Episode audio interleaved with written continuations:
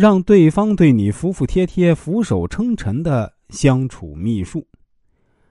首先，大家记住一句话：你长期对一个人忍让，并不会换来他领你的情、回报你，反而换来的是他的变本加厉、蹬鼻子上脸。因为个性里有个东西叫贪，人都是贪得无厌的，多数人都是欺负善良的。你看武大郎对潘金莲很善良吧？好的感天动地啊！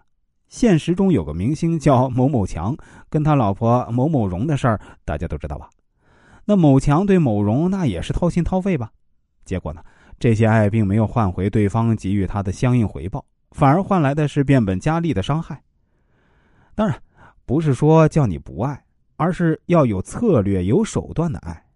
对一个人好是需要策略和手段的。当你对一个人好过度了，换来的基本是对自己的伤害。因为，其实你越在乎一个人呢，这个人啊，恰恰就越容易不会在乎你。为什么会这样？因为你们之间会形成一个固化的相处模式，就是他不用在乎你，也能换来你对他的在乎。这就像很多小孩爷爷奶奶对他越好，他对爷爷奶奶越不好。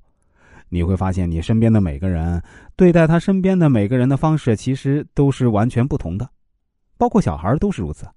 他面对同学、面对爸爸、面对妈妈时呢，面对爷爷奶奶时啊。他都会表现出完全不同的行为和状态，为什么会这样？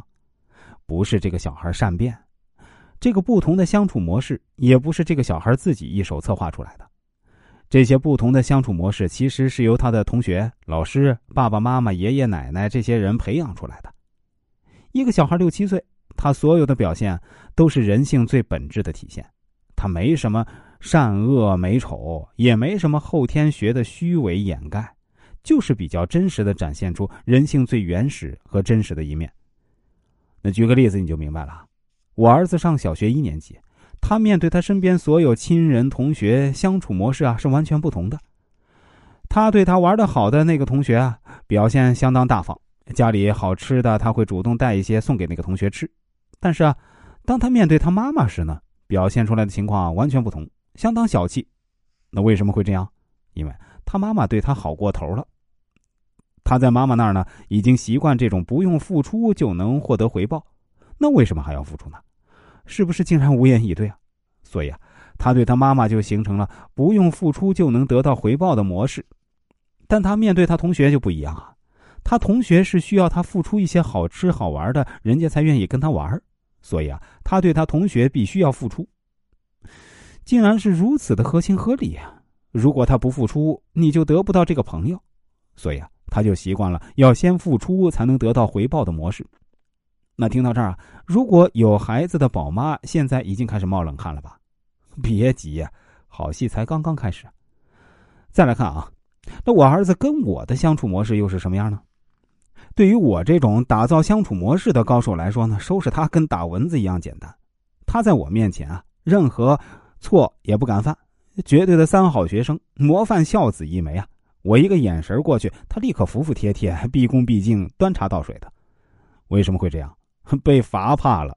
因为啊，我罚他是从精神到肉体到物质全方位的，在他跟我相处模式中呢，留下了深刻的记忆痛点。举一个例子啊，他有一次跟我顶嘴，我怎么罚他呢？禁止看电视十天，禁止玩玩具十天，禁止和小朋友玩十天，那只能在家写作业。肉体呢？罚站一小时，物质呢？十天啊，禁止买零食。这样罚过两次，他明白了一件事啊，在爸爸面前不能犯错，犯错就要遭殃。所以啊，他在跟我相处中呢，养成了一个犯错会付出巨大代价，想让我对他好啊，他必须先对我好的模式。